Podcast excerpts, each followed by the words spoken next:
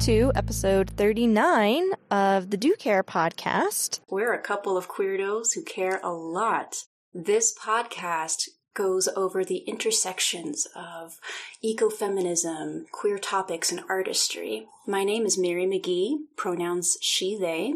And I'm your other co host, Georgie Corkery, and my pronouns are also she, they.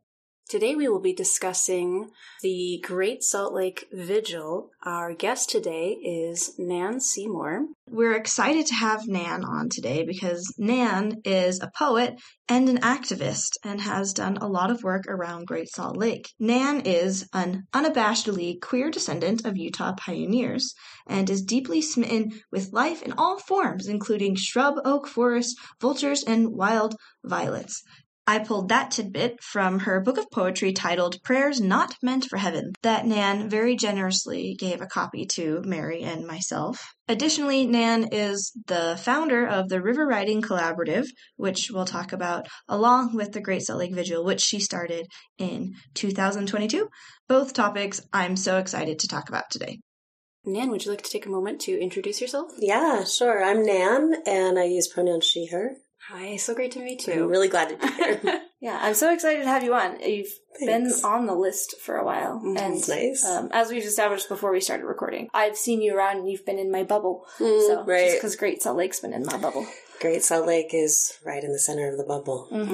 yeah, it turns as it turns out. but yeah, that's fun to actually be on the floor here with you. Yeah. and was it Christy Bills who did the Firefly episode? Yeah, Christy. She's the one who mm-hmm. recommended you come on. To I love Christy so, so much. Mm, yeah, mm. so go listen to that one. Fireflies yeah, definitely, in Utah. Definitely awesome. recommend. Oh, what a treasure of a human. Mm. We care. We care a lot. All three of us, I'm sure, care yeah. about a lot of things. Nan, what is something that you care about? Mm. What's something that you've been thinking about? Well, I'm thinking a lot about birds because I just have been gone and I came home yesterday to this little wild scene that is my front yard that has probably six or seven species of birds regularly coming going and mm. um, I'm just so glad bird. to see them again. Wow. yeah. You must have bird feeders then. You know, I, I scatter seed, so nice. yeah, like kind of a very casual bird feeding scene. I love it. Mary, what's something that you do care about right now? Um, I care a lot about access to clean drinking water. Mm. Mm. And it, I care, and it's a big stressor of mine. Yeah. It's a big future anxiety of mine. Mm, yeah. Fair enough. Yeah. yeah. I care a lot about reproductive rights and abortion as healthcare. I listened to something recently and I was just crying, mm. thinking about how hard this has been for people who can get pregnant around the country. Mm. So it's that's been weighing on my heart, but mm-hmm. I think that's a nice segue to go into our happy little icebreakers that are silly. Um, so the first thing we do is we talk about cats that we've seen or interacted with recently. I started this back when started the podcast when it was long hair. Do care because seeing cats, they're like cute things. You like look up pictures and it floods you with serotonin and it makes you happy. Oh. So us talking about cats and hopefully the people listening, um, they're also getting flooded with a little bit of serotonin serotonin. That's nice. That's a good reason. Yeah. it's silly and I like cats. I can start. Yeah. yeah. Shout out to my own personal cat. Her full name is Milady Jacqueline Hyde. I call her May for short.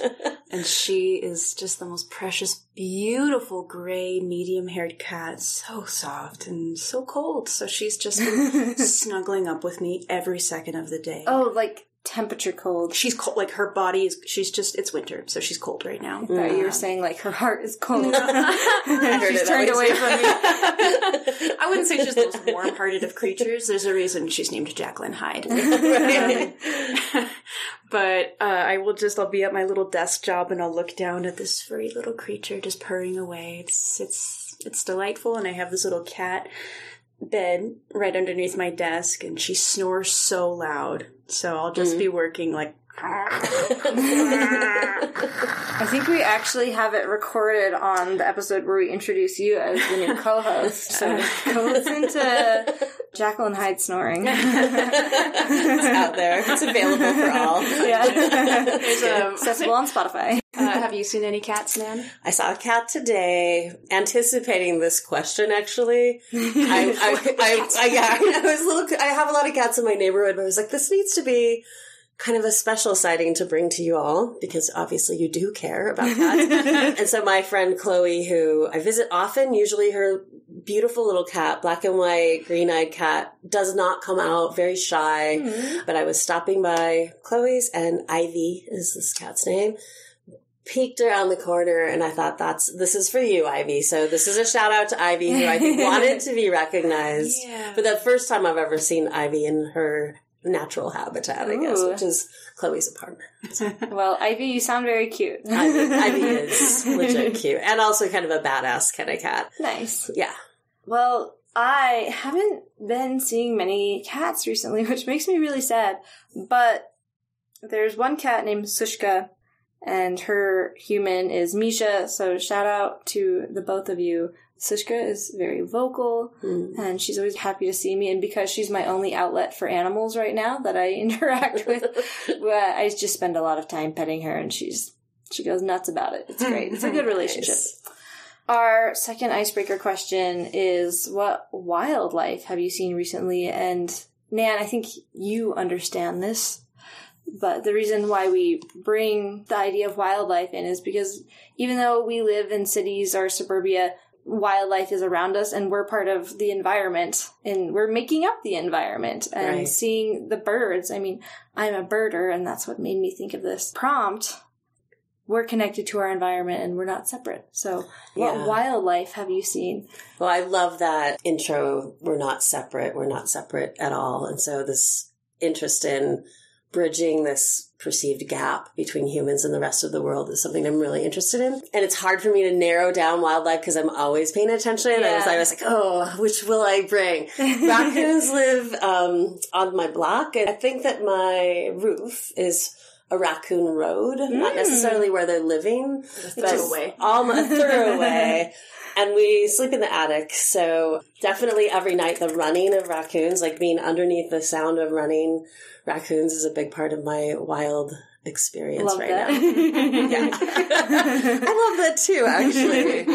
and every once in a while, there is a skylight right above me. Every once in a while, I'll get like a little little glimpse silhouette. of a face, or recently just the two ears, oh. like the pointy ears, and like the scratching, like they were kind of going for an entry through the. I did knock on the window for that one. I was like, "Hey, love being close neighbor. Yeah. Don't really want you dropping on my face yeah. I'm not ready to be. yeah, I don't want to be quite too intimate, but yeah, they're a big part of the life. There's a lot of wildlife around even my little yard. Is, and you you said you're saying of seven species of birds. Yeah, just as regular visitors, but probably if I was really counting bird species, I'm sure I could easily within a week get to 20, 25. Yeah. Yeah. I'm sure you see my favorite bird, I guess my spark bird, the black cap chickadee, and I'm sure oh, you see that. love. Yeah, that's yeah. a favorite. They definitely frequent yeah. the yard. Yeah, they're yeah. so cute. They are adorable, mm-hmm. like truly. And then in the winter, to stay warm, you know, they puff their feathers up, yeah. so they just look like little fuzz balls. I love them so much. Yeah, totally with you on that. well, I'll segue into my wildlife, which is just birds. Um, mostly because we recorded pretty recently. So between then and now, I don't have a bunch of new stuff. But I did go to the Tracy Aviary with my dad for his birthday. Um, there's the light walk. We actually surprised him with a bunch of friends, which it just it was so fun.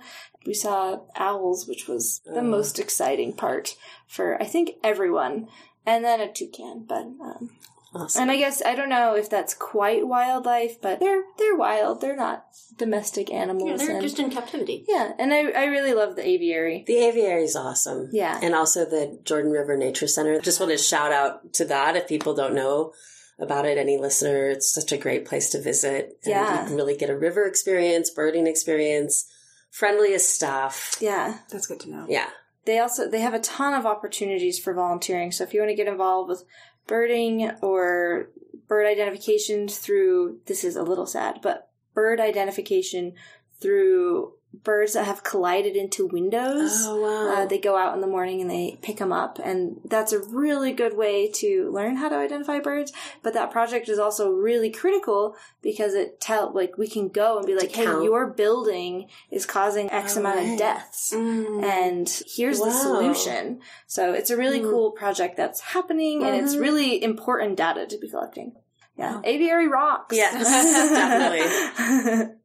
I also have a bird mention. Uh, there's this family of magpies who lives in this tree right outside my house, and I'm trying to befriend them. So I've set out this shiny little dish, and every so often I put like little nuts in there, and I'm collecting little shiny strings and stuff. That way I can give them presents. Um, That's like, adorable. like a little, I don't know, bird Hanukkah. Like, you get a present every day. Um, yeah, they're delightful. Sometimes they come and shout at my cats, which is fun. yeah. Magpies are bold. Yeah. They're Yeah, bold. they are. That's fun. Yeah, I had a friend once who wanted to like she was moving and she wanted the family of magpies to to move with her. oh, No, That she's like, I can work. train them and they'll recognize my face. no. You're like they That's will just a fantasy novel. not follow you. They absolutely that's also a little gonna anthrop- uh, anthrocentric. Yeah. I guess is the word. Yeah. It's like a little bit just They're- off they're of gonna be fine yeah, without yeah, you. they are. You are not the center of this bird's universe. Yeah, now I'm just thinking about how smart corvids are, or, you know, how similar their smarts are to ours. There's lots of different smarts for birds. Mhm. I'm very interested in corvid smarts. That's Yeah. something I've paid attention to for a long. Time. And when you say corvid smarts, that's the kind of bird. And it's I'm a family like, of crow- birds: ravens, crows, magpies. Like who else are ones. corvids? They have a lot of language. They have a lot Mm-hmm. of problem-solving skills. They use tools. One really interesting book that you might be interested in is The Genius of Birds by Jennifer Ackerman. Mm. And it's so good. And it talks about how, yes, there is this intelligence that we assign to corvids because they use tools. We use tools. Their intelligence, their genius is like ours, but other birds are genius in other ways that Right. we can barely understand. It's such a cool book. I'd love to read that book. Yeah. It's been recommended to me before, so thanks for recommending it again because it's definitely Yeah. needs to go back up Yeah, and to the top I'll add it in the show notes for folks to check out. But our last icebreaker, speaking of books, is what we call conscious content consumption, and we do it because content is coming at us all the time from every direction, whether it's social media or I say billboards because they are everywhere, and sometimes they have true. weird messages that I'm Oh. sure are influencing people in certain ways, and books and the movies we grow up with. And I think the movies that I grew up with really shaped me in a bad way, telling me that I had to be a certain way and that Mhm. women were treated a certain way. Right. And to be a woman, I had to do this, and that I was a woman, and that's the only thing I could be. Um, so, thinking about that and thinking about content that teaches us good things and validates the human experience, conscious content consumption. Yeah. That's the the final, I guess, icebreaker. I don't know if it's quite an icebreaker, but Mary, do you want to start? I do. Yes, so for my conscious content, I'd like to chat about a play I recently found out about. It's called La Fracture. It's from Algerian French artist Yasmine Yahiatene. It's a one person show. In it, she's dealing with intergenerational trauma discussions. Her family is from Algeria, and, you know, after France colonized that, they moved to France, as a lot of colonized people end up doing. They instantly ingratiated themselves in the culture, didn't teach her any Algerian, didn't teach her any Arabic.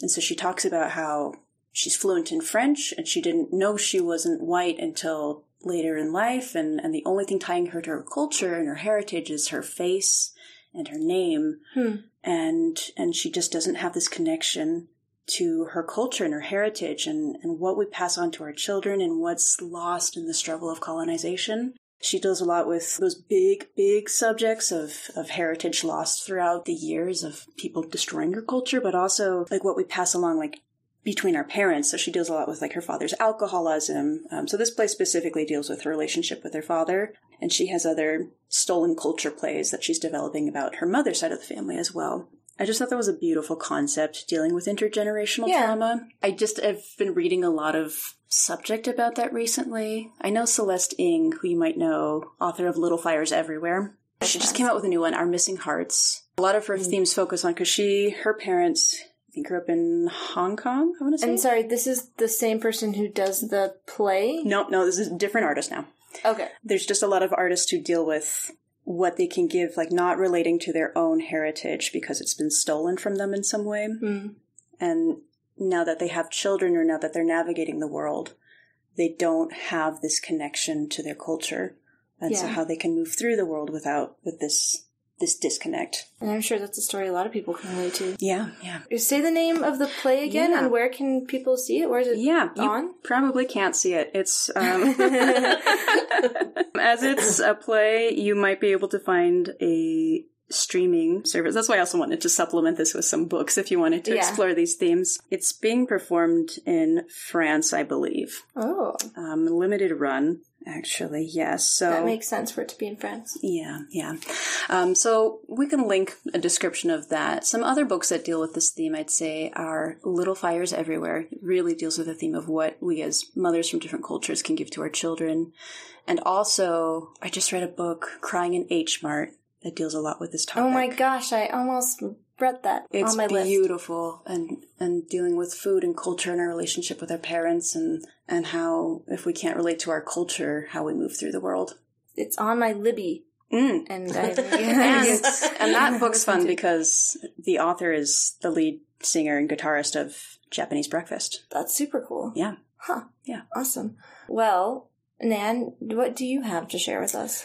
I brought it for show and tell because I love this book so much. So this is Blood Tide, uh, a new holiday in homage to horseshoe crabs by Eli Nixon. Well, Eli came out and actually taught us cardboard transformation. And Eli's located in Rhode Island, but uh, their book and their work was recommended to me by Terry Tempest Williams. So I paid attention when Terry recommended someone, you- someone with such gusto. Do you hang out with Terry Tempest Williams? On a very rare occasion Oh that she did gosh. come, her and her husband Brooke came to the vigil and they actually spent a whole night at the vigil last winter, which was very special. Oh, that's so cool. I know it's hard to not be a little fangirly about it. I am still. I'm, I'm 57. trying so hard right now not to. But she's so true. She's been a very generous friend of the vigil. And when she was out there, uh, so it was on Antelope Island, and she was like, You must work with Eli Nixon. And I hadn't heard of Eli. But, you know, I was like, okay, I must work with Eli Nixon. and Terry was right. And I, I could go on probably too long about this, but I, I partly brought it because I wanted to show you like how it's illustrated. Yeah. And Eli did all of their own illustrations. Like it's just the whole thing is so engaging and has these awesome notes in the back. But what it really is, is it's a menu. So their interest was horseshoe crabs and what was going on with horseshoe crabs has really been horrific. Um, although some things are starting to change. And so they're like holding up this species and saying, look, this species deserves a holiday. And it doesn't matter what day you do it. You can boot a holiday you don't like off the calendar. There's so many. And then, you know, there's some obvious choices. You're like, you could replace Columbus Day Yeah. with a horseshoe crab holiday. And so what they're really doing is they have like a menu of 10, it's 11 different ways to celebrate. And they're like, here, create your own holiday. And here are some ideas about how to do it. One is nature drag. One is cardboard transformation. They're, they're mostly really fun ideas like feasting, parades. One is uh, reparative returns. And so that is a really serious idea, but it's offered in a very like friendly and smart way so that almost anyone, maybe it's a new idea, like land back kind of idea that you are unfamiliar with, but this gives, I think, a very smart entry point to that conversation. Everything about this is brilliant, but coming in like a side door. I learned more from this book than any book I can think of recently. I Wow. really learned a lot. And then even more when Eli came out to teach and they are a professionally trained clown. That's one of their many things they're pulling on. And so they, they there's an adorable description in here where they describe themselves as, oh, here's a picture of them in their horseshoe crab. See, that's, that's so this is cardboard transformation. And they're like, it's not just a costume. It's like you're really becoming the horseshoe crab. Which ties into something that we'll probably talk about here uh-huh. soon with brine shrimp. But yeah, exactly. exactly. There's very direct relationship. But anyway, like I could go on and on, obviously, but I just, it's like fun to read.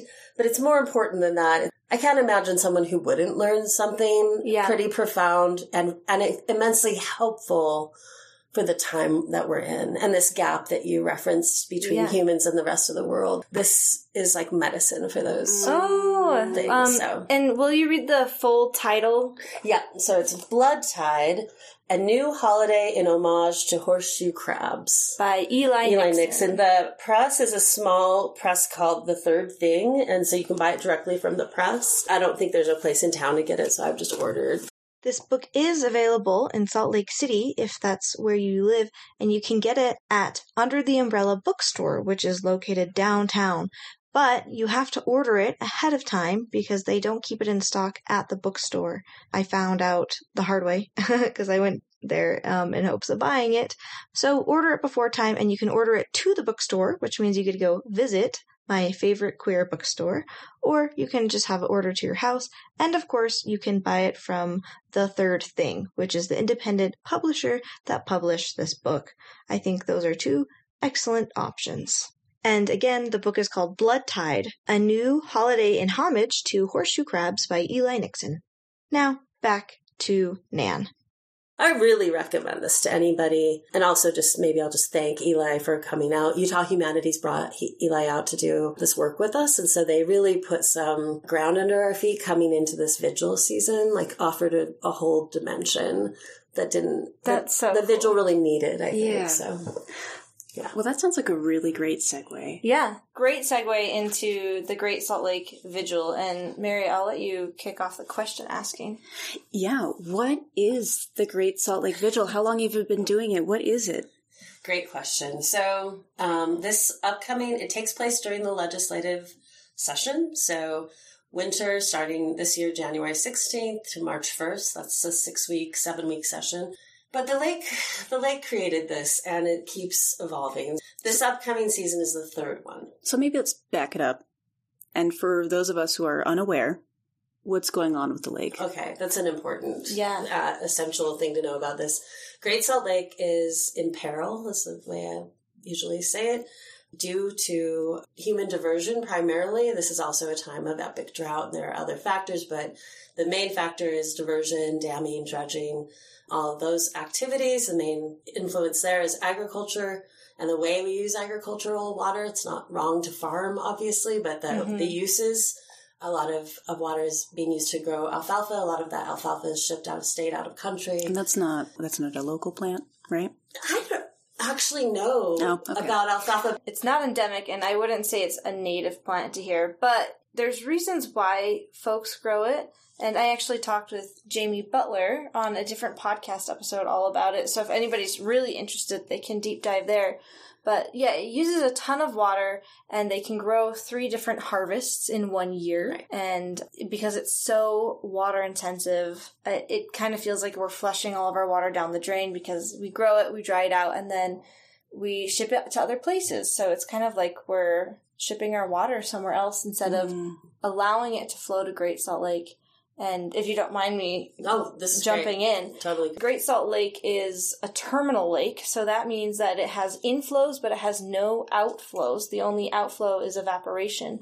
And because of that, everything is being deposited there. So you have a lot of these fine sediments and heavy metals. There, there's lead in there, there's uh, mercury, there's a few other things in there that we really don't want to be breathing in. And because it's such a shallow lake, as it dries up, a lot of the lake bed is exposed. And again, this is really, really fine lake bed sediment. And once the wind blows and it's exposed, it'll come into our valley and uh, it makes our air quality worse, which, if anybody knows anything about Salt Lake in northern Utah, is that we have bad air quality. And um, it affects people who are on the west side more than other folks, which is an environmental justice issue. But along with that, we have seven to ten million birds who visit Great Salt Lake every year, Yeah. and this habitat is shrinking, and so those populations there are shrinking. And I actually, there was another past episode recently with Amy Van Tatenhove, who Mhm. maybe you know. I know of, but I don't know her personally. She thinks you're great, so she was so excited nice. to have you That's come on the podcast. That's great. Thinking about art and Great Salt Oh, Lake. yeah. So if you want to hear more about birds and their population not doing so well because of this shrinking lake, That's the issue, and that's why it's in peril. So, during the legislative season. Yes. So maybe just to loop back into that, everything you just explained was unknown to me, even though I lived here, grew up here, care, cared about birds tremendously, and spent time going to Farmington Bay specifically to watch birds. I think I had the same perception a lot of people had, which is, oh, the lake ebbs and flows, and yeah, the water's further away, but it's going to come back. I really didn't have an awareness of what was going on three years, it was about three years ago now. Is that right? Then there was a Radio West program with Dr. Bonnie Baxter from, do you, do you know exactly the program? Yeah, I can just so see you lighting up. Yeah, it's amazing. It would be great to link it in Yeah. the show. Um, some friends who had actually left Salt Lake for environmental reasons, I was visiting them in Wyoming and they very gently said to me, have you heard the Radio West program about Great Salt Lake? And I hadn't. And they said, well, we think you should listen to it. And they were so gentle, I felt scared, actually. I Oh. think- because they're very kind people, but I was like, oh, there, there was something about that that I, I knew it was a threshold and I knew that when I would listen, when I listened, it would change things. I had no idea how much. I actually drove out to the lake to listen to it. I was out there by Saltaire and um, Hmm. listened out there. And, and Dr. Bonnie Baxter is someone I respect with all of my heart and her clarity, her, her way of explaining things, not only explain the threat of the dust that you just described, but the actual everything. I think it just made it plain everything that could be lost and how quickly we are losing it. And I really didn't have any idea. And I think in that show, although he's done many follow ups, that Doug Fabrizio was also really taking it in for the first time because Yeah. what's remarkable about that show is not just what Bonnie says, but the silences as like Doug's listening, like he goes quiet. And that's Yeah. not typical of him if you know he's wonderful at what he does, but he's not like a person who falls quiet very often. Anyway, it when I heard that, I was like, I don't know. It just changed everything for me. It became clear that that had to be my point of focus. That there was like all the I've been writing about what you might loosely call environmental concerns of it.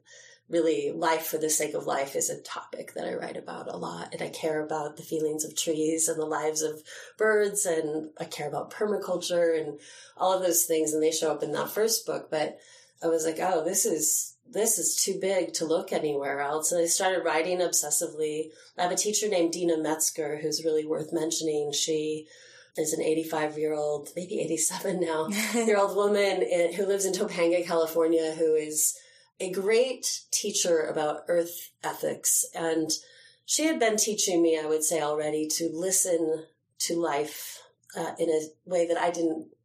I think actually we're all born knowing how to do, like that I knew how to do this when I was young, but you lose it. Kind of like capitalism Yeah. bullies it out of you. Anyway, I think because I was studying with Deena, I started being open to dreams and the like started giving me information at night like and sometimes it would be words and some poems even came that way but i got a very clear invitation to stay with me from wolf moon to snow moon was how it came and that was very interesting to me because it was in the night and now i'm a person who knows when the moons are and what their names are Mhm. but at the time i really wasn't But It so was like, those words just came. yeah, from Wolf Moon and Snow Moon, and I was like, "What is that?" So I get up and Google it, right? And the dates that year, the first date, and then was the opening day of the legislative session, right? You know, and I'm like, okay, so I need to keep vigil. This idea of keeping vigil, Mhm. meaning just staying with, just like you would, you have a loved one in the hospital, you stay in their room, yeah. you might not be an expert in anything, and I'm not an expert in anything, but I'm a person who, who's willing to stay with. And so that invitation was like, okay, I knew that I was being called to the lake shore, and I knew it somehow had to do with camping there. And then th- that moon period is essentially a four week period, and I felt like I had to say yes to it. And I said yes to it in my heart. And then I asked the one person I knew who owned a camper if I could borrow it. I didn't Hmm. even, we're very good friends now, but we, I didn't know her that well then. and I, you know, and she was actually in Antarctica, and I sent her. Uh, I, was, I don't normally ask for people's most expensive thing, right? but she's the only person I knew out of camper at the time, and I so I sent her this email, and it, something in the byline was like bold ask. But the universe has spoken to me. And but I explained, you know, like it was for the lake, and and I thought. You know, this was all during COVID, and I was like, I won't hear back from her in Antarctica. She wrote back within 10 minutes And it was unequivocal yes. And that's when I knew it was on. I was like, that yes was such a holy yes. And I was like, okay, this is happening. And at the time, now there's campsites that clearly have like electrical and water you could hook up. But I didn't even know if we would, the park didn't have electricity. I was like, well, uh, What park were you at? Oh, this is Antelope Island Okay. State Park, right? So I talked to the rangers and kind of got it set up so we had a place, and I was thinking that we were going to camp, that I would camp without any electricity, and I was pre- preparing for that to the best of my ability. You can see me, like your listeners can see me. I'm like, I'm not like a hardcore young winter camper. Like I'm a 57 year old person with arthritis. Like, I'm not, you know. So anyway, the day before I arrived, that somehow miraculously the electrical was on, which I did really appreciate. Having lights and some heat made a big difference. But Yeah. basically, the the vigil for the first two years was the same thing to stay throughout the legislative session. When I realized there was community support, then I knew we could stay the whole session if it wasn't just me as the only person on the shore. Yeah.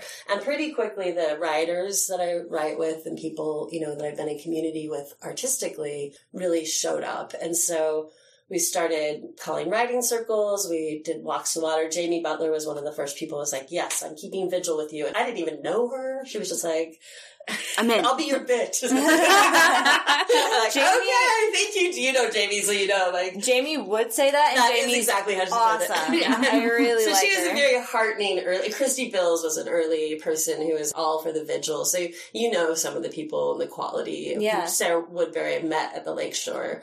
She's just like, I'm here with a phalarope pad. I'm like, great, Yep, let's do this. And sounds like Sarah. so yeah, right. So people came. People, some people I knew, people I didn't know. I'm making this a little long, but over the course of the two years on Antelope Island, so this was really about coming to the side of this imperiled neighbor. Over a thousand people participated. Wow. Helped write this big collective poem called "Irreplaceable" that's going to get published soon, thanks to our poet laureate in Utah, Lisa what a- Bickmore. Great poem, Right. I mean, and such a beautiful concept to have people write what they think about the lake and then piece it all together. It's it blew me away when I read it. It blew me away too when it assembled itself. Because when I committed to it, I knew that the lake wanted it and, it and that it also needed to be kind of anchored around the idea of praise, although, of course, there's laments.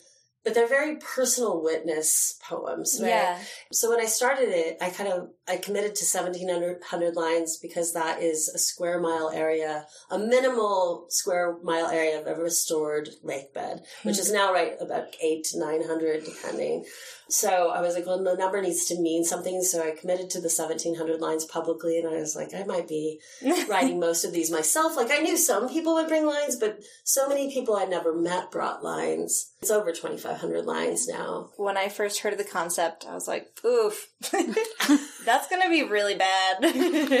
The quality is really amazing. Like Yeah. I am also amazed. I've been back in the text and rereading everything, preparing it for publication. I'm like, this is it's amazing. It's great. Yeah, it's really I think because it's so relational and so and vivid because people are giving you the specifics of their experience. Mm. yeah, And so I love everything about it because it's a witness of relationship. It's a witness of specific qualities of Great Salt Lake that exist nowhere else on earth. And it all like shines through from all these different directions that people are bringing it from. So people of all ages in that, many cultures represented. There's like five different languages.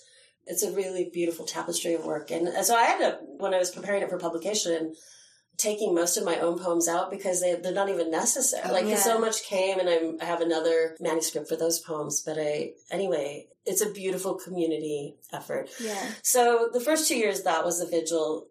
Sometime during the second year, I knew there would be a third vigil and I knew it would be different. Somehow that became clear to me in the middle of that epic winter out there on the island and Mhm. snowing and snowing, which was, of course, a huge gift. So we're coming into this different vigil, which clearly, after two years of bringing people to the lake, I think that this was really the lake's direction to bring the lake to the people, making the species, our love for the lake visible. So it's actually happening. The whole vigil is happening at the Capitol.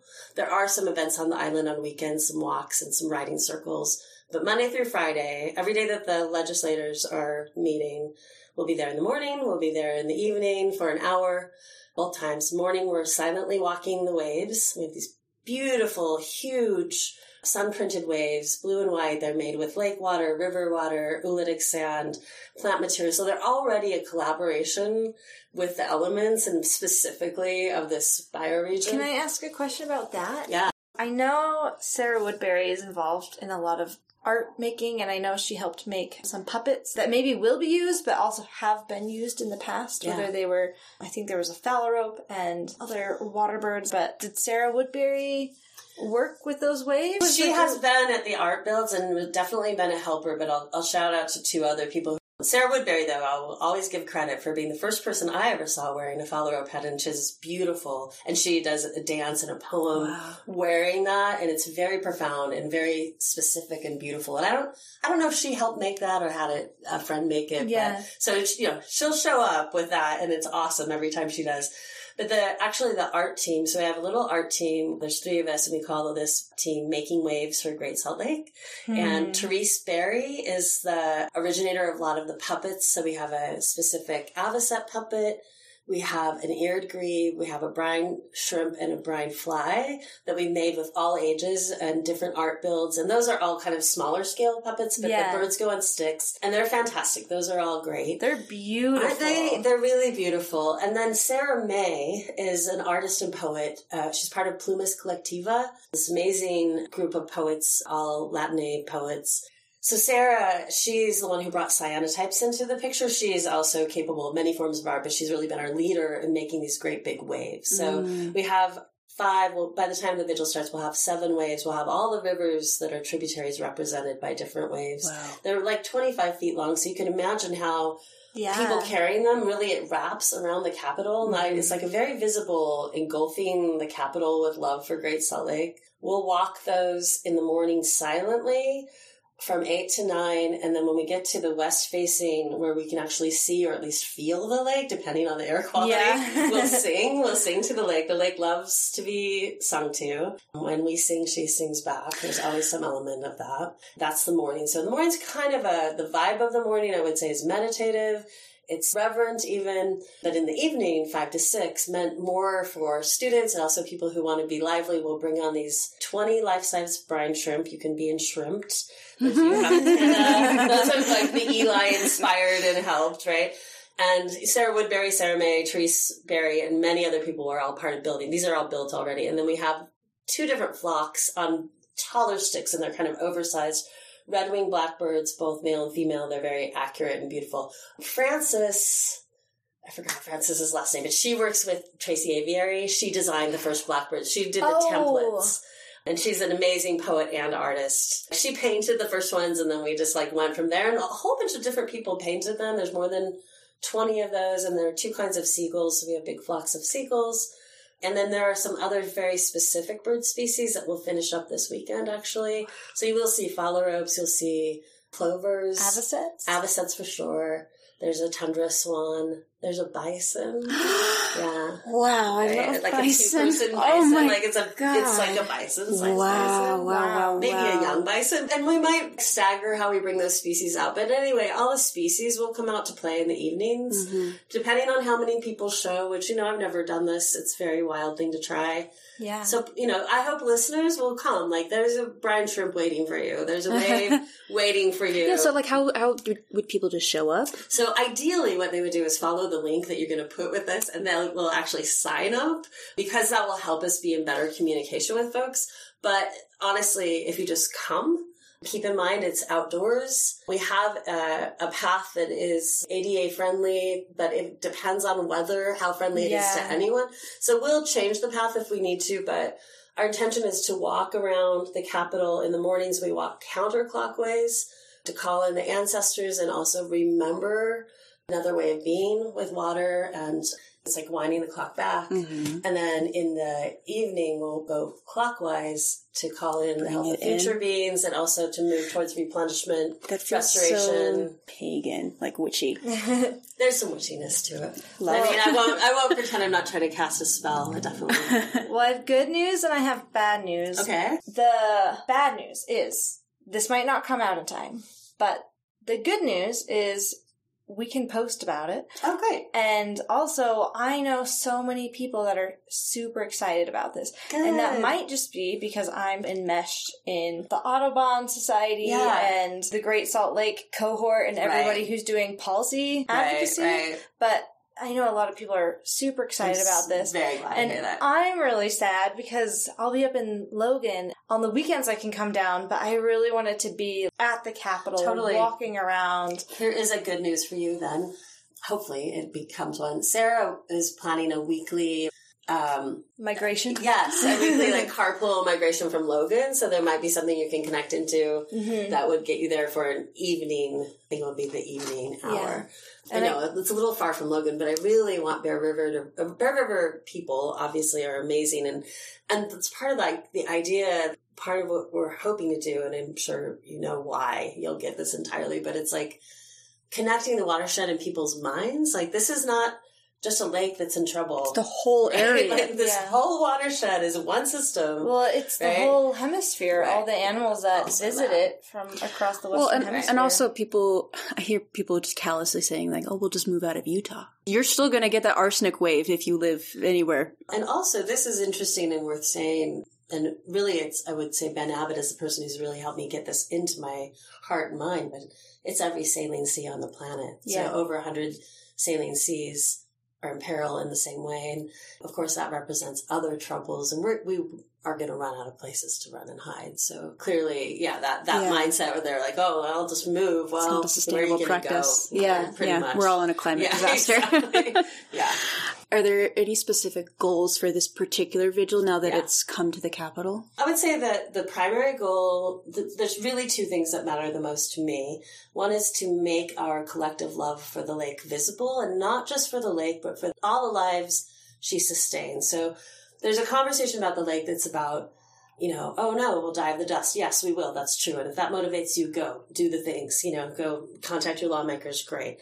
And it's not just us. So to make visible all this other life and, and, and I hope at the same time, helping people fall in love. I think when you come through the door of even one specific species, look at the detail on a red-winged blackbird, you care in a way. You do care, right? In a Yeah. way that you didn't before you looked. Even brine shrimp. I'm like, do we care about those? Like, why, why are those so important? And then there's like, I look at your puppets and they're so detailed and incredible. And yeah. and these creatures have such an impact on ourselves. In Yeah. soc- like we're not alone in wilderness. Like we are Right. in communion with our neighbors. I want to point out behind me in a tree, I have a little brine shrimp ornament, and I don't think you can actually see it, but they are beautiful. That's amazing and great. And something that I was thinking about with yeah, they your are beautiful. with your poem is people love lakes and people love lake towns, right? Mhm. And when you think of Great Salt Lake, it's none of that. Right. And the way that people relate to it is through these certain species,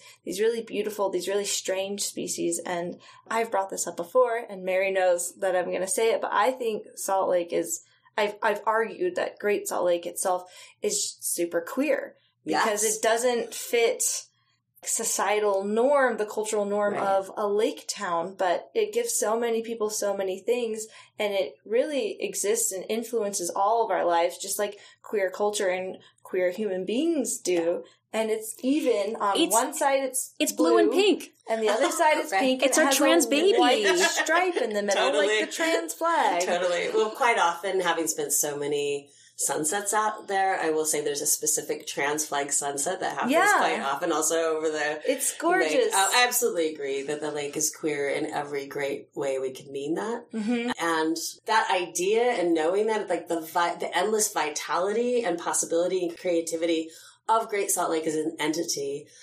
I didn't quite answer your question, so I'll go back for the other part.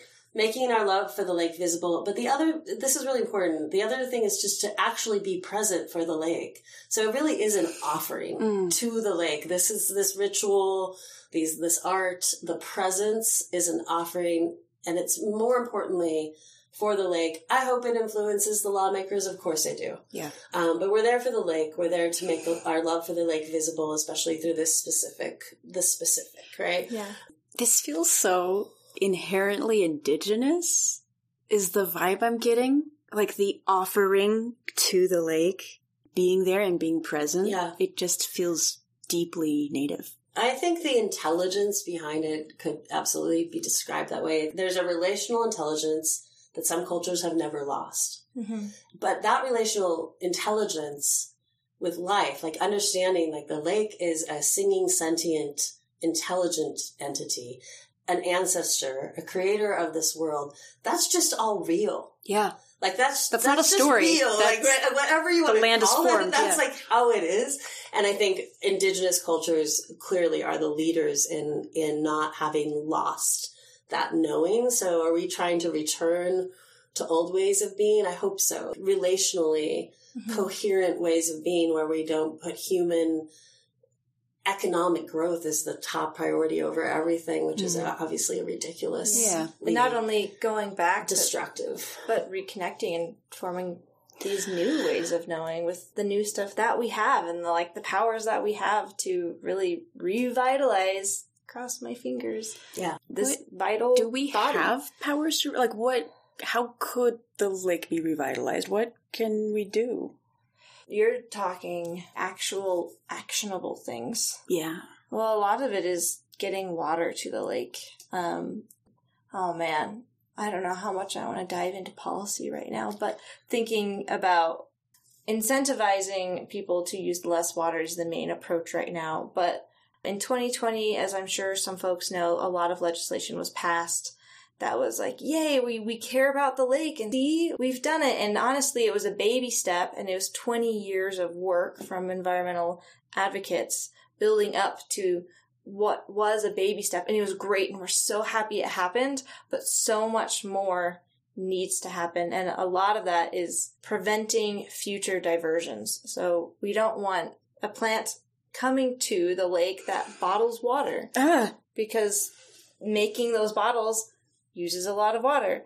Putting water in them Right. uses a lot of water. Yeah. There's things like that. So Yeah. that's the policy side. Yeah. I have a few practical, actionable things. So I'll say them because I know I'm mostly talking about magic, which I believe in wholeheartedly. So- but I also, you know, I spend a lot of time on Zoom meetings. We know each other. Yep. You know, I'm with policy wonks and, you know, it's not like I'm, I That's don't care about this. I do care. And I keep saying I do care, and I feel like it's funny now. Oh, yeah. I, like- I, I I think hope- I would be saying that um, naturally.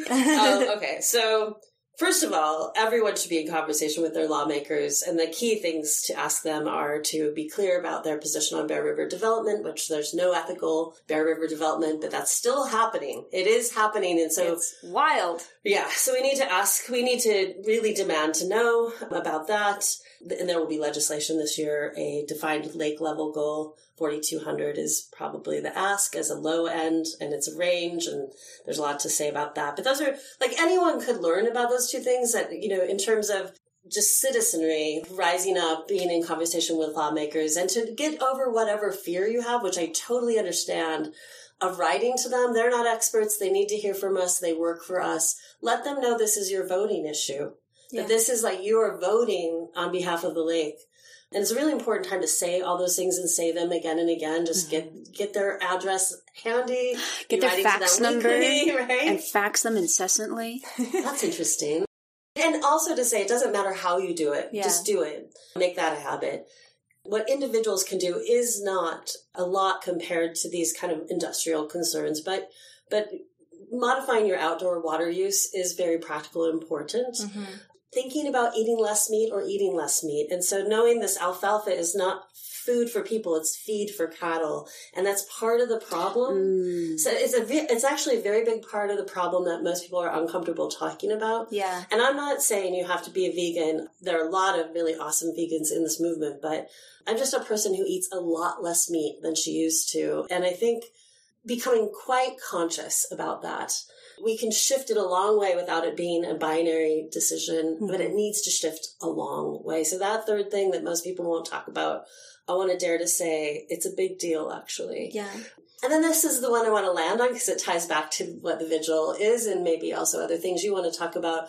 This is really important because the, the session will come and go and we will be disappointed. Yeah. We- We'll just be disappointed. But if we're engaged, then we're participants and we're doing something useful. But the session's over. Let's say we're disappointed. What can we do every single day outside of the session? we make culture. Everyone who's listening, you all, we're making it right now. Like culture is made by people. Culture defines our values. Our values determine how we live and our relationship to the lake. So you want to change it. You change it every day by making a lake facing culture. Mm. Um, just start talking about the lake develop your own relationship, your own love, your own way in, your own species that you're into. That's not a small thing. That's like Yeah. the thing that has to actually underpin everything else. Yeah. Because even if we get the laws right, they won't hold if we haven't made the culture hmm that holds it. But what I love that is it means everyone has power. Yeah. Everyone. Yeah. Something I want to add on to your list is you're talking about, you know, making culture and an entity that I think has done a really good job is the Great Salt Lake Collaborative. Yeah. Just getting the news out. Totally. Great Salt Lake Collaborative, they're working with the Salt Lake Tribune, with Radio West. It's like I think the 17 or Deseret 20. News, yeah. It's an amazing coalition. It's really great. And Yeah. I credit them for the reason why my Uber or Lyft driver will talk to me about the lake. Oh wow, Like, that's great. I used to be the one being tearing my hair out. Yeah. Like, why don't people care? Why aren't people Right. doing anything? And now people know. This is. It's been in the New York Times. It's been on John Oliver. Like Right. people know about the lake, and that's because they're talking about it. So if you want to support something specific, I think Great Salt Lake Collaborative is an awesome group. If you don't want to support them with money, just read what they're writing. yeah. They have a terrific website, very easy to follow. Yeah. Send their articles around. Like you- you're right. That's that's a terrific. Yeah, they Examples, are but- gemstone. Yeah, agreed. agreed. That's a good shout out. The first time I saw you, Nan, was in the newspaper for the oh, vigil. Oh, and then when I really connected who you were to the vigil was when I went to the Great Salt Lake Summit this last Oh, yeah. summer. Yeah, And I think you opened the summit. yeah, I did. It was really moving. And right after you, or maybe two speakers after you, was Utah Physicians for a Healthy Environment. Yeah, I remember that. And your approach is this emotional artistry. And then another approach, which Utah Physicians for a Healthy Environment has, is these are the facts. This is how it's going to Right. impact us. Right. And I think you've brought such a useful, meaningful thing that we've all really needed, which was Mm. this emotional side Mm. of grieving what's going on because we're Mhm. going through eco grief and Yeah. after working with high schoolers it's like these kids are grieving and they're anxious and Right. They have all this stuff tied to their environment all these emotions like the angst that we associated with you know our mom doesn't understand us Right. but they're like the environment isn't good Right. it's sick and i love that you have Mhm. brought that to this movement i think you really Mm. have through the vigil and through your art and through the poem and i think i've seen you cry like five times now and Oh, i yeah. love it Thank you for appreciating that. It's definitely one of my specialties. you will not know me very long before you see me cry. Um, but I appreciate that you called that out because I I had to be taught actually to not apologize for crying by a friend wiser than me. And when I really started this creative work in in being the focus of my life and these writing circles and so on, like it's very common to cry in a writing circle and I think I used to apologize and I had a wise friend teach me not to. And she was like, it's a gift. This is a gift to each other is to show, to allow for the full range of emotion and human experience. You might laugh, you might cry. We don't need to judge that. Yeah. And in fact, like making room for it, what a relief. Yeah, Like, and then you give space for other people to process their Yeah, emotions. Totally. Yeah, you're definitely giving that gift to other people and i hope our listeners take that away if nothing else yeah, I definitely will cry about it. Like, And, you know, and there's, in fact, one of the early interviews, Emily, she came out in the first vigil. We were walking to the lake and she was asking me about the lake and I explained the things we've explained in the show. And I started crying and she said, why are you crying? And I was like, why isn't everybody?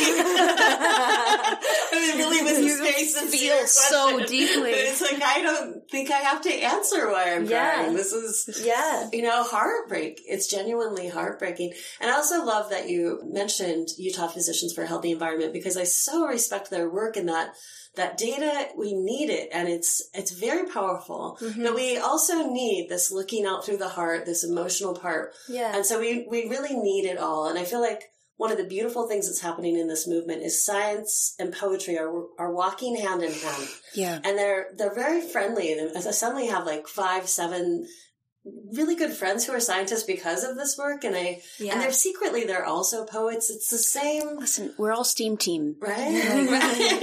yeah. It's all about a quality of attention and a commitment to paying a certain kind of attention. And science is one language and poetry is another, but they're very close. They're Yeah. very, and they need each other, Yeah. actually. Yeah. And I think my goal is to be, as you said, STEAM team that is science, technology, Engineering, arts, and math. Yeah. Yes. And like Nice. arts, arts Good need arts need sciences, and sciences need art. Yeah. and, Totally. and they're like we go together. Yeah. we're steam team. And my Yeah. goal is to be right there. I want to be that piece. I want to bridge those things. And if I'm Yeah. not the bridge, I just want to be surrounded by everybody who makes up the STEAM team, which Yeah. is why this Great Salt Lake movement, the environmental movement in Utah, is so powerful and Yeah, I mean, if you're talking about your vigil, you're using vis- uh, visual medium arts. You're using puppetry and Yeah. dance and songs and poetry. Yeah.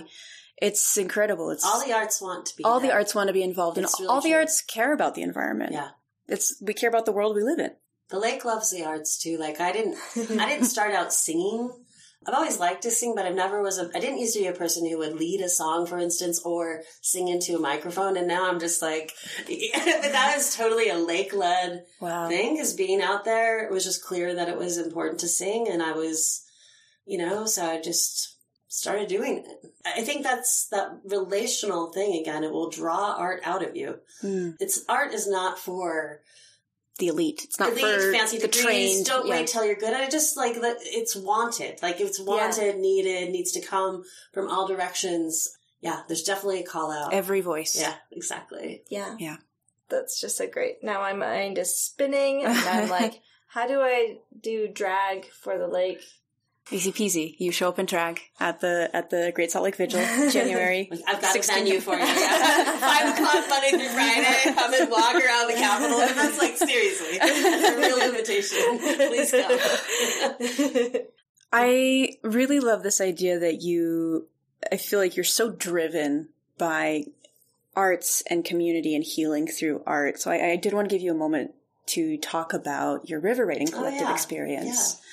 Which is actually how that. I got Yeah, yeah, introduced yeah. to you. Well, it's where, you know, this whole thing was born of a community that was born of a practice, which is river writing. River writing is a collective, generative writing practice, usually done with a table of eight and a facilitator. So it's intimate, hmm. like nine on Zoom. We used to do a lot more live before pandemic. There's some live happening now, mostly on Zoom.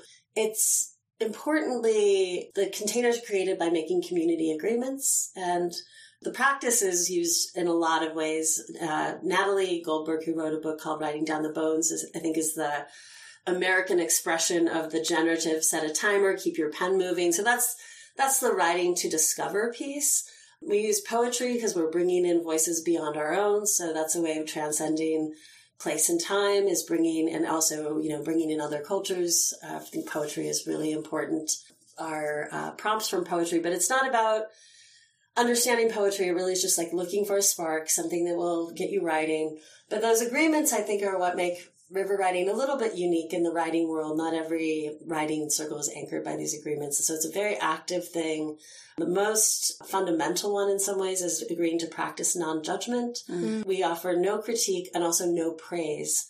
That's more challenging for most people. Interesting. So the only thing you you have a chance to read, everything's optional, of course. If you want to read to your people, and most people choose to, what we say is thank you, and that is the end of it. wow. And we really make sure that that is an agreement that's made. It's not a rule; it's an agreement, so that, like, even as you're leaving a river writing circle, it's a confidentiality, also consent. Like, you don't just assume you can. I, I, if you, we were writing together, I wouldn't assume I could talk to you about your writing when this is over. Oh. Um, I might ask permission, and this is all really clearly defined. But of course, you can So say no really thanks. right? So, yeah, we're holding a lot of space around the thing. So Interesting rules. I would have such a hard time, Such a hard time. not saying, Wow, I, I loved love afterward line. talking, Yeah. walking to our cars. Yeah. like, let's talk about this. I Yeah. love what you did here. it takes discipline, honestly, and it's the part that people have the most. It's most challenging to learn, even for me, of course. But it's a beautiful practice because if you think about it, what we're really setting up is we are exiting the culture of comparison. Mm. So we're deciding, and it's not to say it's wrong to praise or you shouldn't praise each other at other times. I'm all about praise, actually. But we're creating a space that is not comparative so we can opt into doing something else. And we're opting into a lot of freedom. So there's this quote from Georgia O'Keeffe. Let me see if I can pull it up. I love it a lot. She says, I've already decided for myself that flattery and criticism go down the same drain, Wow. and I'm quite free. Wow. I know that Whoa. last part always makes me feel tingly. Yeah. It's and like- also, let me say, when you said you were pulling it up, she didn't pull it No, no, up. pull from the brain. She brain. pulled it from, from the the noggin. from the from the dome. I'm not sure I got it wrong, but that is the essence of paraphrase. George Yeah, yeah, O'Keeffe. no.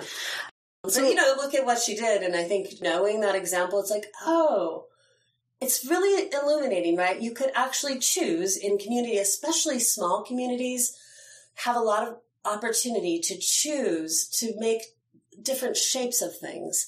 And so, like what I learned from river writing and making these choices with groups of people is that we could opt in to creating the kind of space we wanted for a certain thing.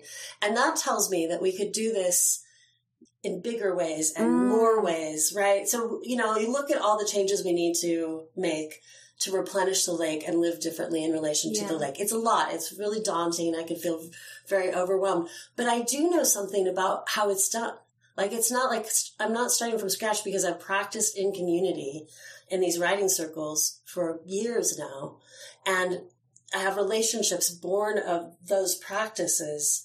So when the lake called me to come, I was like, yeah, okay. And at first I thought she was just calling me because it's what it felt like, right?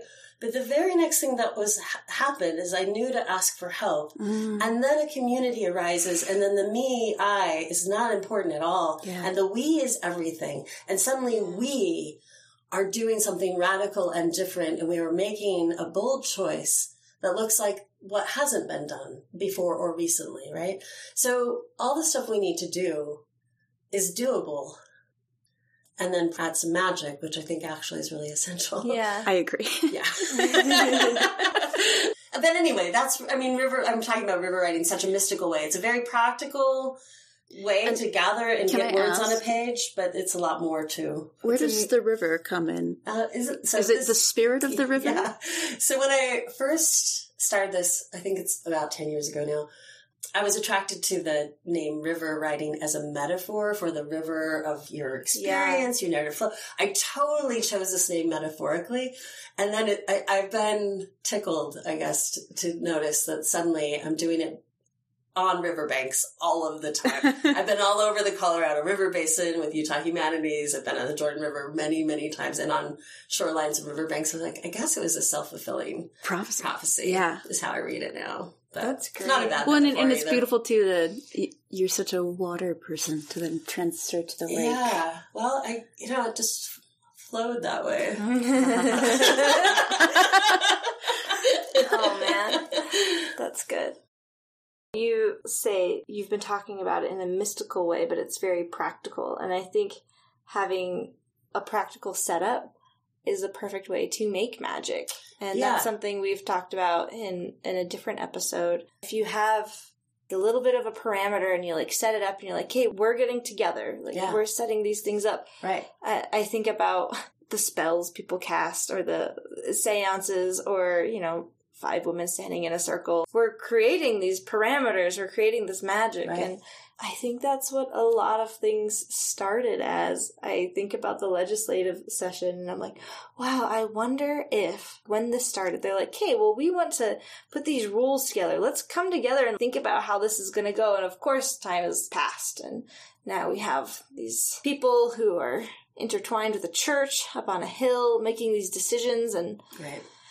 with all these experts coming to their doorstep and some they listen to and some they don't and Right. it's Well, and then, you know, there's other forces too, like capitalism. it's a problem. But, but what you're talking about is super interesting to me because the shape of things really matters. Yeah. So it's like, what if it was a council circle instead of a, you know, a hierarchical shape? It would be a different experience. And that's why river writing happens in a circle. Mm. Um, and the circle is really important and it's such a sh- sacred shape because we can all hear and see each other equally.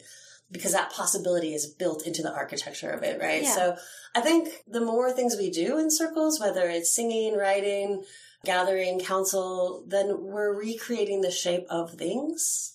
And this is something we can all do. That's the other practical thing about river writing. It's like, it's not very fancy. I have these agreements. You can link to them. Anyone can use them anytime for any purpose. And I've had people fall in love with them and take them to their board meeting or their, you know, like if they've gone a lot of places and it's because we want, we actually want a structure that supports our authentic connection. Mm-hmm. Yeah. Right. So, and it needs some structure, but it really needs a certain kind of shape Yeah. right? And it's mostly not the shapes we're making in capitalism. But the more we're practiced at it, the more we'll walk into a room. And now I think people that I've been writing with a long time, you know, you go into a room and you think, well, how can I make this more of a circle or can I? Like you real, you realize you can wield some influence in almost any room. Like I literally move the furniture all the time Yeah. right? But it's not so hard to move the furniture. No. Just because it's there doesn't mean we can't move it. Yeah. Wow. I would say the other thing, there's seven agreements, but I'll only highlight one more because I think it's the one that's most um, pulls into the lake work and also the lake facing culture is that we practice listening with undivided attention. So in hmm. river writing, we actually commit that to each other.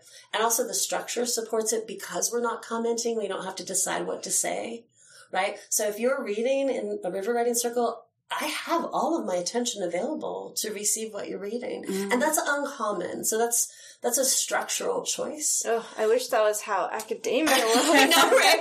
I wish it's how a lot of things were. Yeah. But but what it means is a whole bunch of people have been practicing this. They're now practiced listeners. And they're practiced at bringing their undivided attention. So if we go to listen to the lake, we can listen with that practice bu- underneath us. You know what I mean? Yeah. hmm So it's different. There's a different quality that's available because it's practice. Yeah. So I think it's also really important to say the fact that it's a practice means it's never perfect and we're not trying for that. It's a practice, not a perfect. Right, right. and it also means we have a lot of chances because if you don't like how it went, you just show up and you do it again. You just do it again. Right? Yeah. Which is how we will change how we're living overall. Yeah. It's by practicing, right? Certain things. So we'll practice replenishing the waters. We'll practice writing to our, Yeah. you know, communicating with Practice showing up. We'll practice writing to our lawmaker mm-hmm. and calling them. Yeah, and Well, you might not like how you do it the first time. Is you do it again. Do it again. Do it again tomorrow. Do it again. Wait, do it again. You'll sound better tomorrow. yeah, right. And practice listening. I like that a lot Yeah. as somebody who's pretty severely ADHD, but nobody knew it because I didn't fuss a lot. I just my mind went elsewhere. I also have that. I share that diagnosis, and um, but I didn't. I didn't actually get diagnosed until I was fifty-one. oh And my daughter, who was diagnosed, was like, "Hey, mom, you know this runs in family." She said it so gently, Oh, and she's not actually normally very gentle. So I was like, "That's interesting." and, um, and then it was interesting to get a diagnosis, but then I realized this is after I had started river writing, and I was like, "Oh, it's so interesting." The person who diagnosed me, she said, "Well, you have great compensatory skills." And I thought, well, that makes sense because my whole life I've been actually building structures to support my attention. Yeah. Yeah. And I'm I'm not sorry about how my mind works. I wouldn't trade it, but it is interesting. I do notice how it rubs against modern life all the time. And I still wouldn't change it. I think the way it works is actually essential to the work I'm doing. Yeah. Absolutely. Right. Yeah, and it's such a benefit. It's interesting too what we call neurodivergence because we're actually kind of labeling It's it di- feels like different if ways of thinking, right? Like they Yeah. are actually, of course, we're divergent. well, and also it feels is, like, right? it feels like anyone who's not if you don't fit that certain mindset. Who's who's the nor- who's the quote unquote normal person? So yeah, so the framing of the question is poor, right? Yeah. So I think really that the language kind of fails us and the frame kind of fails us. But what might be important to notice is what is available to me in the workings of my mind, what is available to help make the world I want to make. Mm. And that's an interesting way to think about your own mind. And, and it might be just where it rubs against the machine. Yeah. So it might be the pain points. And like, I'm very uncomfortable because I always suffer at this juncture of modern life and my thinking. And it's like, oh, but there might be something there because that might be what needs to change in how we're living. yeah. And you're the person to change it because you feel it. And and this is rubbing away Yeah. because it means because now you need to make a change. Yeah. And so maybe, you know, so I think this idea of like structural change, it's almost like knowing that you have power and that if you're what's called neurodivergent, you might know something about that, you know, that other people might not mm-hmm, know. Yeah. And you can relate to other those Well, people. like we have all different teachers. geniuses, like the birds. It goes back to that. Yeah. It really does actually. And your your genius is very needed because it really Jamie is the person I took this from, but she's like it's an all hands on deck situation. Yeah. Not just the lake, but like Yeah. the whole life, right? But you, the lake really teaches everything that you need to know about it. It's like, well, okay, everybody's needed here. This is there's no one person that's going to save it. There's no one thing. This is about And there's no one approach, whether it's Utah physicians Right. or you know Right. crying in front of a crowd. Exactly. I'm glad that you value that. that's, a heartwarming takeaway for me. Great, because I can do that. Um, I will sleep. do it again. And I will. right. Right. I am actually really curious about you're a poet in residence at Antelope Island. Yeah, well, Utah Humanities generously called me that after I moved there. Oh. you know, basically. Okay. So, you know, when I moved there for the first vigil, and It's- they I suppose fund you're it, in residence. Yeah, they're like, "Well, you're the You're a poet, poet. in residence in Antelope." Island. So, like, by the- I am not living there now. Blue Sisters of the Um, Wait, yeah, can I clarify something? yeah. Living just for the legislative session for the vigil, you Yeah. were living Yeah, there. Okay. yeah. So I lived on the island seven weeks the first year, of weeks. So you were a second year. poet residing. And I was residing. Okay. On, yeah. Okay, I so not the an official poet, yeah, title. so it's I was going to say, I'm like, oh, how interesting to have that position at the lake, and why do we need that? And wow, Well, it's interesting. It was interesting because a lot of times I was the only person in residence. Yeah. You know, there actually for miles around other than the rangers that lived there. So I was a poet among the bison and the Wow. ravens, and that wasn't shabby. um, among nature's poetry. Yeah. Yeah, I, I did like that. I didn't make it up. I was- actually, I grabbed that one. You're so I was like, yes. Yes, I am the Poet in poet. Yeah. I'll I take love it. that. I Yeah. loved that. This you might not have any information on. We just are interested in your thoughts. Okay. They're building a visitor center, right, on Antelope Island? I do you have thoughts. let, let me ask this question. Okay. This came up because it was like, oh, you're the poet in residence at Antelope Island, and what else is happening at Antelope Island? They're at least planning, I don't know if they've started building this visitor center, and a number of birders are really concerned about this visitor center because they don't want this to turn into a tourist attraction. They don't want it to be a place that's loved to death. Hmm I think they're planning on having a little theater inside. And when I first heard it, I was like, oh, that's really great because education is important and getting people out to the lake is important. But there's a ton of concern around it. Yeah. Let's hear your thoughts. Well, I, sh- I share your friend's objections because I don't think the theater is little. I've, what I have heard is that it's an IMAX theater. Oh, Holy Um, shit. oh, so it's and not. there's no so such it's thing as a little. It's not like a theater. stage theater for. I'm Oh, afraid not. no. So it's somebody's project. I, I have seen some drawings where I was like, okay, this isn't the worst thing. I, I think there's part of the development, or at least the proposed development, is meant to actually have scientists in residence and researchers there. And I, I think if that was what was happening and there wasn't an IMAX theater, I would have a different feeling than I have Yeah. with any. I mean, the idea of an IMAX theater in Antelope Island, I think, is preposterous. It, Yeah. it seems visually preposterous. The idea of looking out at that desert, at that lake, and a huge 30, 50 foot screen. Well, and also the experience that's being invited as you go in and you know watch something on the screen and, and Yeah. then you dr- And you drive around too much for for popcorn and drive away. Like I guarantee you that that is how it will get utilized by a lot of folks who don't have a friend to invite them to know where to walk and how to. Because I don't. I'm not saying it's even now. It doesn't feel tremendously accessible. You need a little information. You could go out there and be stunned by the beauty. Anyone can go out there and do that. Mm-hmm. And but you do have, you know, you do have a transportation issue. You have the park fee. So there's already accessibility issues. It's not next door for most folks. But then it's like, okay, if you want to improve it, then improve the accessibility. Don't build a big dark room to put people in. yeah. That also will probably be more expensive. I, I- don't know. I think a lot about when I was a kid and we went there for field trips. And if you're going to take kids there, you're going to take them to the theater because that's the easiest way to Right. manage kids. is to put them in a dark room. And yeah. people driving out there and experiencing that theater instead of going out and just driving around being like, well, this is kind of weird. Yeah. I think it's very disappointing. I'm prepared to be devastated, quite honestly, as it changes. I'm very attached to how it is. They even put three little cabins out there, and there's reasons that that might make sense, but even that much structure, what has been so lovely is the lack of structure, Yeah. the lack of human build. Mm-hmm. And then you have these big vistas, and there's nothing in the way Yeah. of, and you can be, you're actually very close to Syracuse, but the way the land is built, you can feel like you're so far away. Yeah. And so it's been beautiful that way, and I just hope it doesn't change too much. One of my favorite hikes is Frary Peak, and on most of the hike, you look around and you don't see a road, you don't see a building, you Yeah. don't see anything. And that's wild because it's not like you're in the mountains and you're in thick foliage. You're in this this landscape that is It's open, is what It's it is. open. Because there also aren't very many big trees. There's only a few trees on the one side. Mm-hmm. So these vistas are like remarkably open. And so your experience of being with the lake is tremendous. And then this open sky that has so many bird possibilities, right? And then Yeah. also the beauty of it. If you go out there, you, when you're on Buffalo Point looking towards Frary, you can easily read these four different epics of shorelines, right? And they're very legible. And then what you can also see is that only Frary, the top of it, was the only part at some point that wasn't totally underwater. And so when you look So at the whole island, you can see the wave made world. Wow. And it's very readable because it doesn't have built human built world on top of it. So it's, it's like such a cool place. here, yeah, it's it's very special. So yeah, I have had almost had my head in the sand over like, like I haven't gone looking for the details because I feel so much dread about Yeah. what might be developing.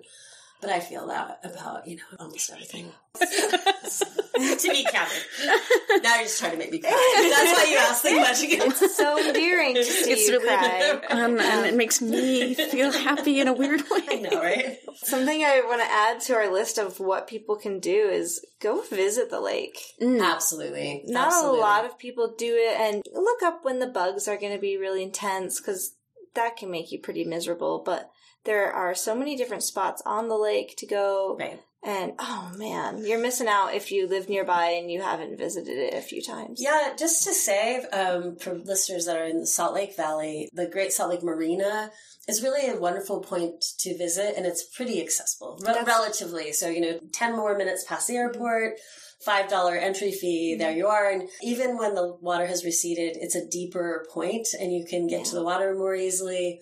And really, the, the bugs are serious sometime about early May until it gets to, the, I, Jamie taught me this, three 90 degree days in a row, and then it's Mm, over. Yeah. So when it gets hot, then it's over. But Yeah, you know, it's kind of all the of shoulder winter, seasons. like this is a great time to go. Yeah. A beautiful day in the winter is a great time to go. And that's uh, Great Salt Lake State Park, where that's what I meant. Is. yeah, that's what I was just talking about. and about. they have what is it called? The salt forms these living crystals, and they're really cool. They're kind of weird. the Uh, I would- halite, halite crystals. Is that what they yeah, shit, I can't remember the name. Heyo, this is Georgie from the future telling you that those crystals, those salt crystals, are mirabilites and that they are mirabilite mounds. They're actually really cool. Research are particularly interested in these Mirabilite mounds because they may serve as an analogous to similar features and conditions on Mars. What? Mirabilite mounds are rare and have never before been documented at Great Salt Lake. I think that was 2020 when that was published. They have only been found at a few locations around the world, primarily in the Arctic. Geologists have determined that the mirabilite is precipitating from warm, high salinity, sulfite rich springs, visible only when the lake levels fall below an elevation of 4,194 feet. Oddly specific. If you're interested in visiting Great Salt Lake State Park and seeing mirabilite formation, you can do that. You can do that in January during the winter, and a ranger will take you on a tour. It only happens when there are specific conditions, so it might not happen every year. This is currently 2024, so maybe in 2025 they won't be there. Maybe the lake level will actually rise. That would be great. But it's a unique opportunity to walk along Silver Sands Beach with a park ranger and hear all about these formations, it's $3 a person, but $5 per vehicle to get into the park, and dogs are welcome. It's about a 45 minute walk. So you should definitely go check it out. I did in the past once, and it was really cool. And now, back to Nan. It, it's great. You can walk around and wear boots. Just always wear boots. And sing a song. Yeah, sing write a bit. songs. And then just past, actually, if you don't want to do the state park fee, you can keep going down the same road another mile, and you could be to a little parking where you can walk to something called Black Rock. Black Rock is a really amazing. The water isn't as close, but it's a very beautiful, an obvious, huge black rock. So when you see, you can see it from a distance, and you can have a Mhm. destination. And there's always a lot of birds around there. That's another Yeah. just kind of amazing place Also- to stop. Before Great Salt Lake State Park is the Saltair. Yeah, another easy place to park Yeah. Um, um, and that has its own really cool history, but now it's just kind of a big building that houses concerts. you There's know what it already a big building out an, there. uh, an airplane. It's a f- airplane hangar repurposed, which made me like it a little. Oh. I used to think of it as like um, a 70s mall with onion domes, which is another way you could describe it. It's like a little bit of a tribute to the former glorious Yeah. Saltair that had onion domes, but they're not quite pulling it off. Yeah. But once I learned it was a repurposed airplane hangar, I was like, that's That's pretty cool. kind of cool. It's not beautiful, No. but it's kind of I, cool. I appreciate the recycled nature. Yeah, of it. it's it's um unique. We can definitely say it's a Yeah. unique place, and it's not a bad place to get to the water. Actually, it's a longer walk, but that's cool too. Got to be a little bit thoughtful about these conditions change all the time, but Yeah. you can get in kind of quicksandy Mm. situations. But you know, have boots, be sensible. Wear sunscreen. Yeah, stay hydrated. More in nature, after all. Right. Well, Did you have more questions? no, I think that wraps up everything I have. Cool. Do you have any lingering thoughts you'd like to get off your chest? Any any additional tears Mm. ready to come out? I'll just say the nature of this crisis is relational, and I'm glad we talked a lot about that. Because again, that means everyone can do something about it. Like you can. It makes me feel so much more hopeful right. that I can do something. Yeah, I'll give this invitation too because this has been ongoing, and I think it will keep happening on both sides of the vigil. We have a 7 a.m. meditation on Zoom on behalf of Imperiled Waters. Hmm. And it's just a group of people who did it with me during the vigil and just didn't want to stop. So every Monday through Friday, 7 a.m. on Zoom, little intro, little dedication to Imperiled Waters worldwide, but especially facing Great Salt Lake for those of us here. And then 20 minutes of silence. And that's something, you know, people can do from home in pajamas. You might want to just try it during the legislative session. I think that that silent offering is really profound as well whatever you're drawn to, whoever is listening, like you, if you felt an impulse during this conversation, you're like, I might be able to, yes, that, do that. You have something for this. You have something to offer. You totally do. And your offering matters and it's needed because this is going to take a colossal we to change. And so your part of it is essential. It's not a pass by. So if you felt an impulse, whether it's to come dress up like a brine shrimp or to sit in meditation or to write a legislator, you know, just do it, do it and, and invite some friends to do it with you. And thank you for caring enough to consider it. Yeah. Yeah. This is a good time for you to tell us where can people find information online about how to get involved with the vigil, maybe the River Writing Collective collective? Yeah, we call it the River Writing Collective. So there's two websites that are pretty easy. One is my name, nanseymour.com is where you'll find all things vigil. It's very front and center. So if you get to nanseymour.com, just follow the brine shrimp and you'll get in there. you'll get an inf- you'll get all the information you might need. You'll get a scheduler to put yourself on. Create your own vigil one day, two days, all the days, whatever. We'll be really glad to see you. And then riverwriting.com, writing with a T, with a pen, riverwriting.com. All things river writing are there, including some writing opportunities at the lake. So those are the two places Very to go. Any social media handles? I use Instagram more than I wish I did, but it's been really useful in the vigil. So Nan underscore Seymour. You'll get vigil updates there. And then I participate with Save Our Great Salt Lake and help with their social media. And I like that coalition a lot because it's really broad and lifting up efforts from all directions. So Such an incredible group it coming together. Really good things have happened with Save Our Great Salt Lake. So pretty involved in that. And then River Writing uh, Collective has its own Insta. So yeah, all things Instagram, no things Facebook. That's where we where I am. Yeah. Uh, don't know how to Twitter. I'm scared. Well, you wouldn't be. oh, I'm on Substack. I've, so like some of these poems, Beloved Water Body is my Substack. And that's kind of new. Those are very lake facing poems. And so if you were mostly interested in the poetry, that's the place to go for that. cool. Yeah, we will link all of those in the show notes. Perfect. Cool. Thank you. Yeah. It's been so really fun to talk to you. Too. Yeah. Likewise. Yeah, You're thank so full of energy. It just, it just like Well, revitalizes me. these topics. They light me up. Yeah. I feel like we, we could just keep talking all night long. I want I to. know, right? I get like that. too. But maybe that just means we need to talk again more Okay, in the future. Anytime. So, yeah. Cool. I'm delighted to know you. yeah. Yeah, it was great. Yeah. Thank you. Thanks. Well, thanks so much for coming on. And It's a pleasure. thank you to AJ Vansabin, who did our introduction music. And as Georgie's dad always says, be clever and use your head. Use your head and be clever. Bye, everybody. Say goodbye. bye bye.